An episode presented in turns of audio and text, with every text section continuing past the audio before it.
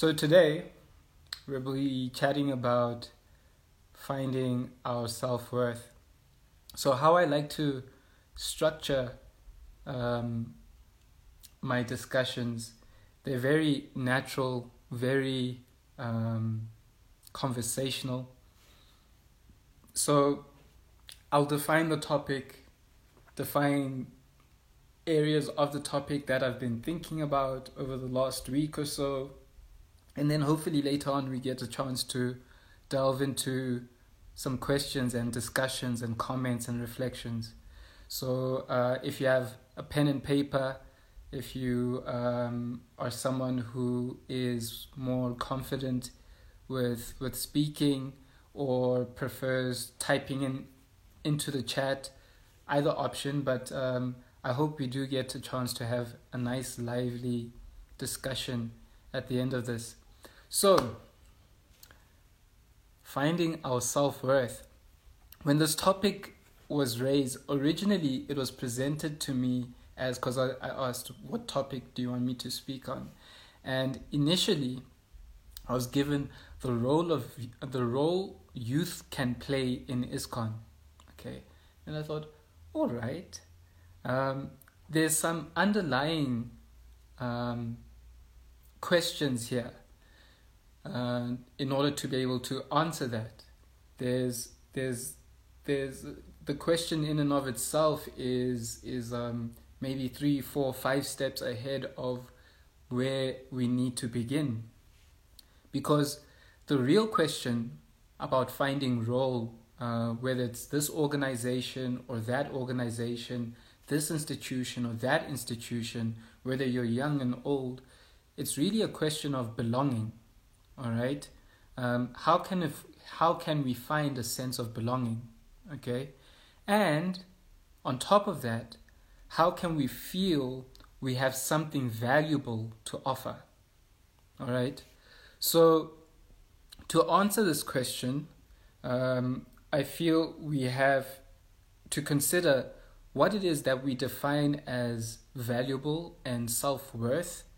Um, and when we understand the value that we can bring, or in other words, our self worth, we'll be able to more clearly define our role in the world.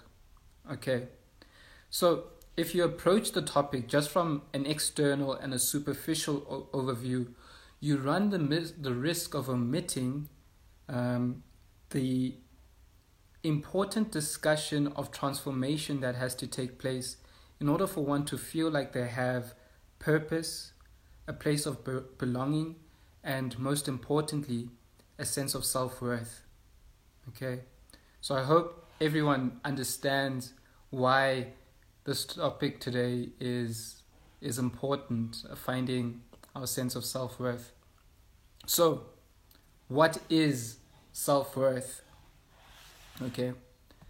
Um, first of all, let's define what it is not. I think it's important to know what something isn't before we can understand what it is. Okay, so often our idea of self worth is based on an external, quantitative measure of our value as people. So I'll reiterate that statement. Often our measure of self worth is defined as an external, quantitative measure of our value. Okay?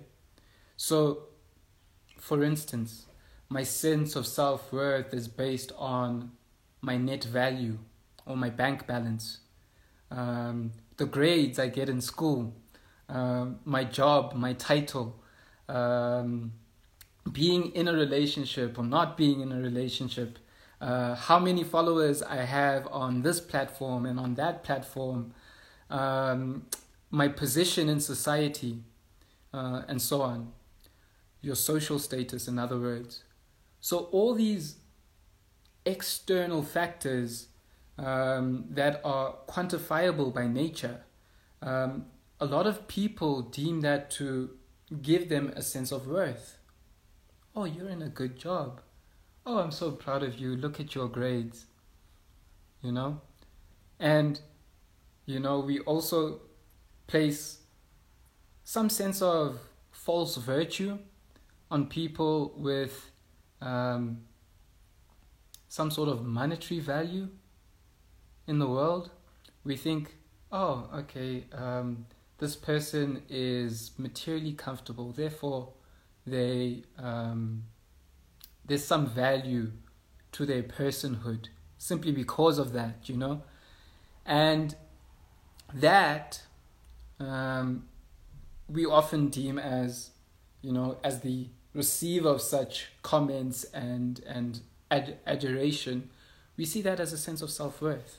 Okay, um, basically, we measure ourselves based on a projection that we create of ourselves to the world, right? And if that projection fits in to what the world deems as valuable, then we consider ourselves valuable. Okay? Does everyone understand that? We create a projection of ourselves and we present it to the world and we say, World, this is me. And if the world sees what you have projected um, from a false ego point of view as valuable, then you consider yourself valuable. Okay, or a person that has some sort of worth. So that's the common idea that we have of self worth. But this external quantitative value of personhood is not only fleeting, but it is also a breeding ground of devaluing humans, devaluing ourselves. Okay, so think about it. Um, and if we follow the rationale of external quantitative basis of measure of self worth, if we follow that external quantitative measure of self worth, it also implies that you can extrapolate that by de- definition, if someone doesn't have what society considers to be valuable, then they are not a person of value. And isn't this the case that we often see? And isn't this also then what springs up things like, you know, um, prejudice and, and discrimination? Because you do not possess a, an asset which society has deemed valuable, therefore, you are considered not valuable, or even more harmfully you yourself consider yourself as not valuable. Okay? So, does having one social position over another position make you less or more of a person? No. Does having more money, having um, a better financial or a, a greater bank balance than someone else make you a better person? No. Um, the number of social media followers that you may have, does that make you a better person than someone else? No. Um, whether it's this, whether it's your grade in in schools, and even more controversial topics, um, as we are seeing in today's day and age and, and the world that we live in today, you know, topics of of race, of of gender, of nationality? Does having one over another make you more or less of a person? And the simple answer to that question is always fundamentally no. Okay? You see, the problem is this is that we then internalize these external quantitative measures of self, we internalize them and then we define our self worth as that. When that isn't the case. This external quantitative measure of self worth is one of the most detrimental belief systems that we can harbor. Um, it, it absolutely stunts and suppresses the human spirit. Because when you start believing that um, your sense of value as a person is dependent on factors outside of your own control that could sway at any instant um, and be rejected at any moment, then your sense of self worth will always be fluctuating, will always be in flux. So, I wanted to first strongly define what self worth is not. I wanted us to first of all kill the lie, to understand what self worth is not. So that's the first part. I hope everyone, we're still all on the same page here. Okay. So now, now that we know what the lie of self worth is, let's begin to investigate what self worth actually is. And before we actually dive into that, there's a quote I want to read from one of my favorite um, Roman Stoic philosophers. His name is Seneca.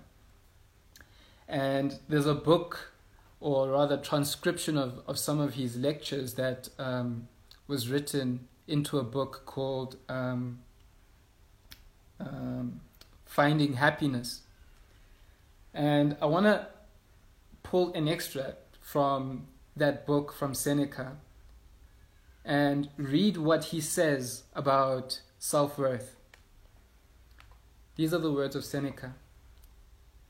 He says, Wealth holds a certain position in my life, but holds the highest position in yours. With me, riches occupy a certain place, but with you, they occupy the highest place. Concisely, my riches belong to me. You belong to your riches. So Seneca here is, is challenging us. He's saying, in effect, that we've become slaves to this external quantitative projection of ourselves, which is dependent on so many external factors for self validation and hence self worth. Like he's saying, my riches have some sort of place, some sort of value, um, and uh, they occupy some sort of meaning in my life. They belong to me. But in your case, you belong to your riches. So now let's consider for a second as we start to define what self worth is. Let's strip away all our external quantitative measures of value and ask ourselves what are we left with? So if you're a student online, you know, let's strip away whatever sort of um, um, educational or schooling esteem that you might have. You might have like brilliant grades, or you might have, um, you might be good on the sports field, or you might be popular, or whatever it is.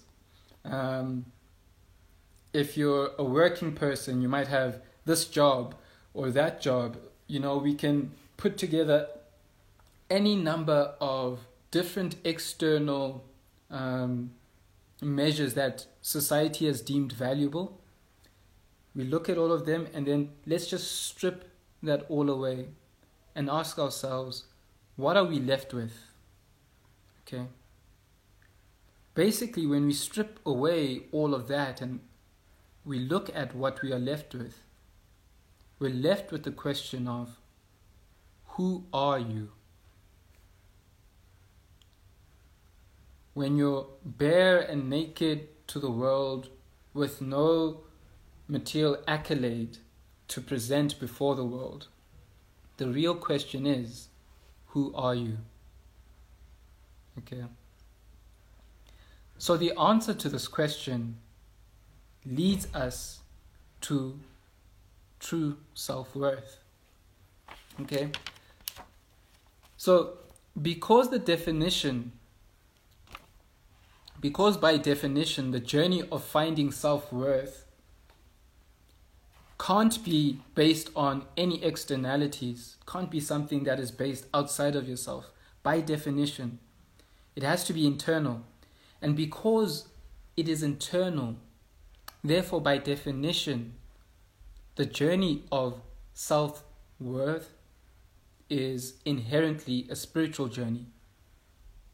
Because journey, journeying within oneself means uncovering one's layers of conditioning, material conditioning. And that can only be done through the spiritual process of self realization. Okay? So self worth is not an external quantitative thing, it never is. Okay? It is an internal qualitative exercise. It is self contained and based on the intrinsic value of the soul. Okay? It's based on the intrinsic value of the soul, or in other words, the force, the living force that animates this body, that gives the mind and the, the intelligence its critical faculties. That's the soul. All right? And self worth is based and hinged on the understanding that the soul is what animates this body and what gives life to thought. Okay? So now, if we consider it on the value of the soul, the spirit, the soul's only sense of worth, there's a beautiful Sanskrit quote, quote here Jivera Swarupoi Krishnera Nityadas. That's the soul's only sense of value and worth, is that it is part and parcel of the Supreme, of Krishna, of God. Okay? Who is Sat Chit Ananda, eternal, full of knowledge, and full of bliss. And the living being himself is eternal, full of knowledge, and full of bliss. So we hear this often, you know, I am part and parcel of the Supreme, I am spirit soul, I am eternal, full of knowledge and full of bliss. We hear it all the time. Um, but if we don't have a deep appreciation of it, of the simple point, we cannot really come to having an empowering sense of self worth. You can't have it because your sense of self worth is not based on reality, it's based on a temporary lie. The soul, I, you, we all are beautiful, we all are whole, we all are complete, valuable, worthy, because we are eternal parts of God. So, having come to this realization, we're now in a position to be honest about our material position. So we've understood that self worth is intrinsically spiritual. And now, having that understanding, we also have to reconcile with reality and understand that as the soul, I'm also in this material body. Okay? So we have to be honest about our material position. Okay? And ask ourselves the question then what are the characteristics, abilities, and limitations of this body? Okay? So I'll use myself as an example. Um, I am someone who's very nerdy. I I like to, to read. My mind is, um, the disposition of my mind is such that it always needs to be learning something, you know. And growing up, I was very shy about this point and often felt that it alienated me from from others. Oh, what will people think if um if I have like this insatiable thirst for knowledge? And so I kept it, you know, low key, under wraps, and didn't want to express or exhibit that um, too much. And in doing so, I was actually repressing a an important part of myself, an important part of the um, psychophysical makeup that I, as a soul, have inherited. Okay. Um, and it is only with this process, this journey of coming to a better sense of understanding of my own self worth, where I am finding greater and greater confidence and conviction to be able to say, hey, this is my disposition. And whether or not the world accepts it or not, it is who I am.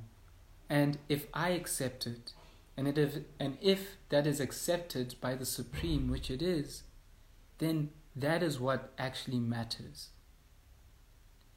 So, this journey of self worth, you'll come to the understanding that really self worth is contingent on one simple thing, and that is deep self acceptance. If you cannot accept who you are as a person, you'll always be trying to fill that void with things that you are not. So, with a deep sense of self acceptance comes an understanding of what value you can give to the world and what role you can play with the world. So I hope you can see how this is coming full circle from the initial question that was asked for me what role can people play within an organization? But before that, there's these steps.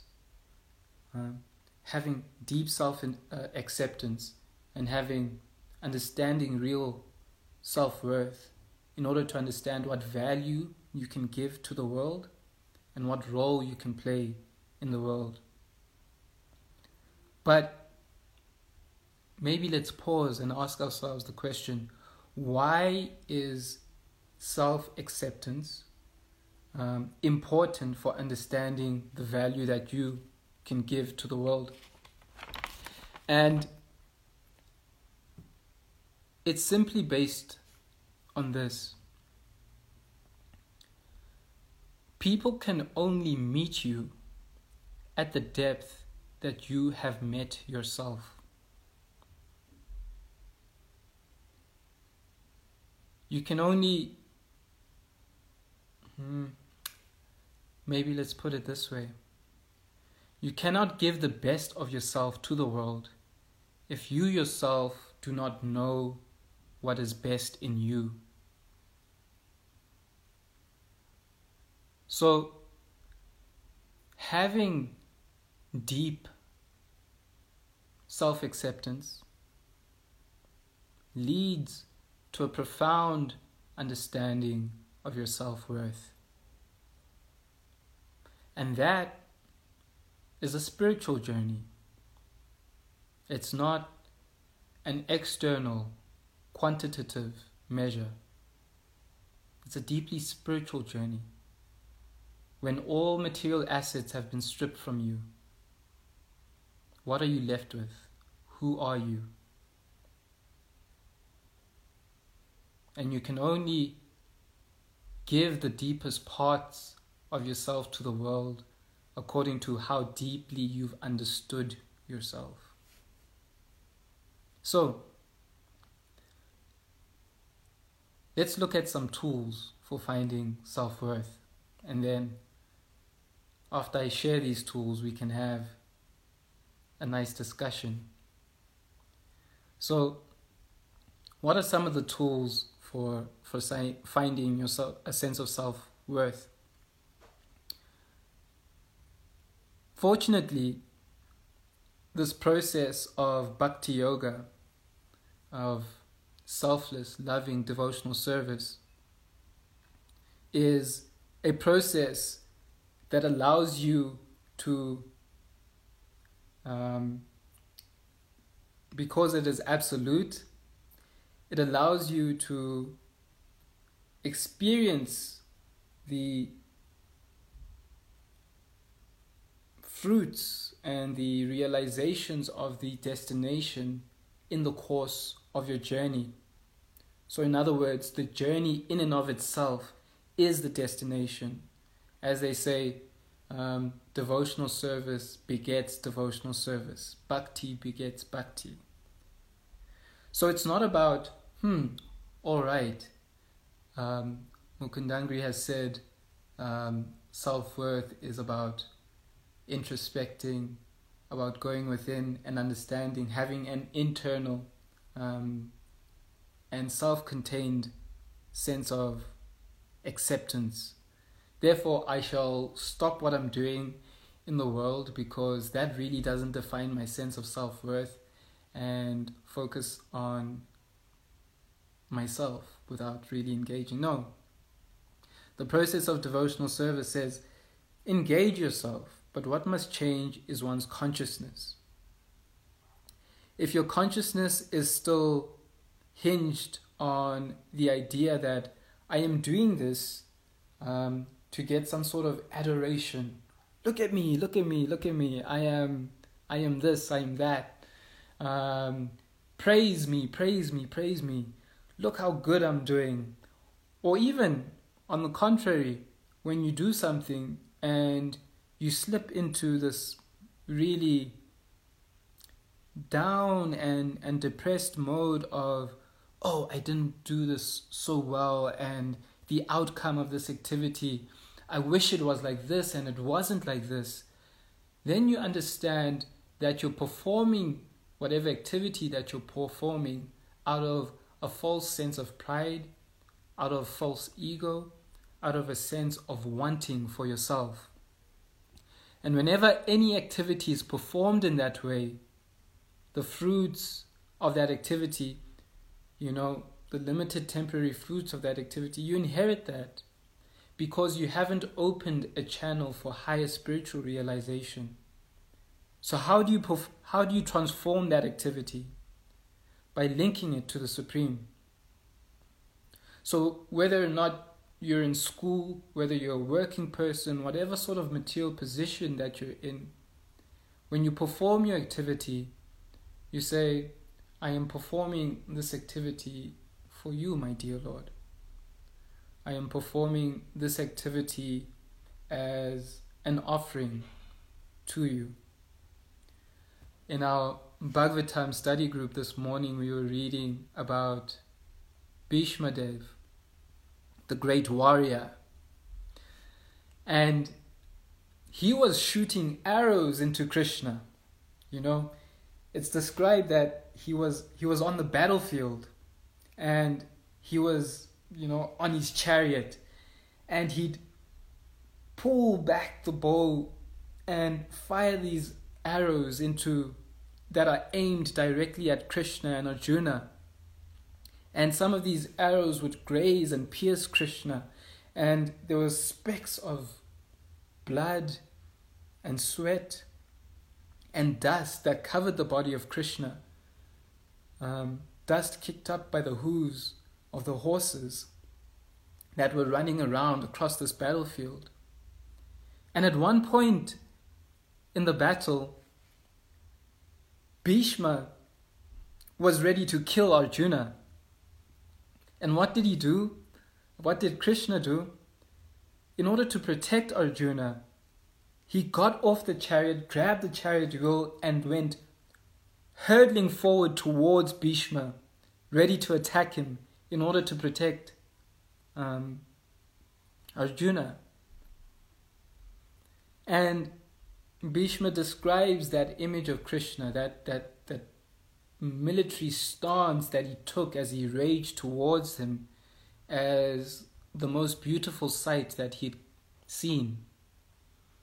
And this is his meditation as he's passing his final moments at the end of the battlefield as he lay there on a bed of arrows. So, why do I tell the story? Is because there's Bhishma, a warrior. You may be a student, a working person, a mom, a dad, a sister, brother, whatever you are within the material world, that's not the actual thing. The most important thing is your link to the Supreme. So even if your position is a position of fighting and shooting arrows into Krishna's body for his pleasure, um, then that's fine as long as that is performed for the satisfaction of the Supreme.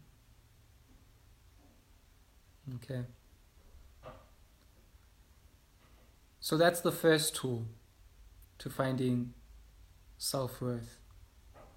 The practical application of devotional service. Everything that you do, offer it to Krishna. Something as simple as a cup of tea Something as simple as writing in your journal every night. Something as simple as chanting one Maha Mantra. Something as simple as cleaning your house. Everything can be done as a meditation that connects you, sambandha, forms relationship with the Supreme. Okay, so that's the first tool. Active participation in the process of selfless devotional service, or in other words, bhakti yoga. Okay. The second principle is daily meditation. One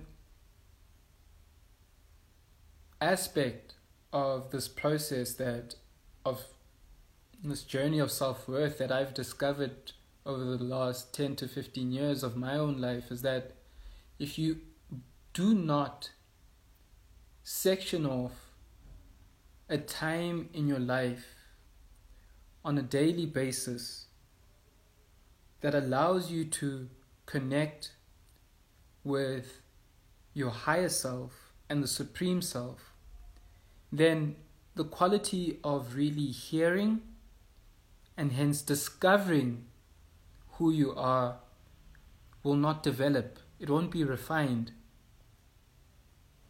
Meditation is a process of, of careful hearing. And so we wake up at a certain time of day when there's least distraction so that our hearing can be at its highest position. All right? So we hear in order to gain a better understanding of who we are. Right? So, daily meditation is a sec- second tool we can use. Right? The third tool I want to give everyone is the tool of keeping good company. Now, we all know, I mean, some of us, like during this lockdown period, we've you know, tried to stay in shape and all of that. And in order to keep ourselves accountable, we might have a a fitness group that we started with a couple of buddies. And why do we do that? We do that because we want to be accountable for our actions every single day. And we also want to surround ourselves with people who encourage us. Okay? When you surround yourselves with people who have traversed the journey that you want to traverse and or who are traversing the journey that you want to traverse that is empowering okay that's empowering. So similarly on our journey of finding our self-worth we need to be around people who encourage us. But not only encourage us like you know like like you know like mom would encourage us. Like mom you know um, you can sing and your singing might be like, uh, you know, at least for me, like the croaking of a frog. But your mom will always be like, oh, you sing so beautifully, my child. And that's sweet, that's nice. Everyone needs encouragement. But you also need honesty. And that's the importance of having um, deep and close relationships with friends and with people who are a little bit more mature uh, and who have an understanding of things that we may not be able to see based on the current position that we are at in our lives. And by virtue of that experience, they're able to forecast for us hey, look out for A, B, and C. And when you do encounter that, don't be surprised, and this is how you can deal with it. So, keeping good company along this journey. All right. So, those are the tools selfless devotional service, daily practice of meditation, and good company, good association. These are the three tools we can use to develop a greater sense of self worth. And then from there, it becomes very natural to know what value you can bring to the world and what then role, whether you're young, old, this, that, in this organization, in that organization, what role you can then assume and play.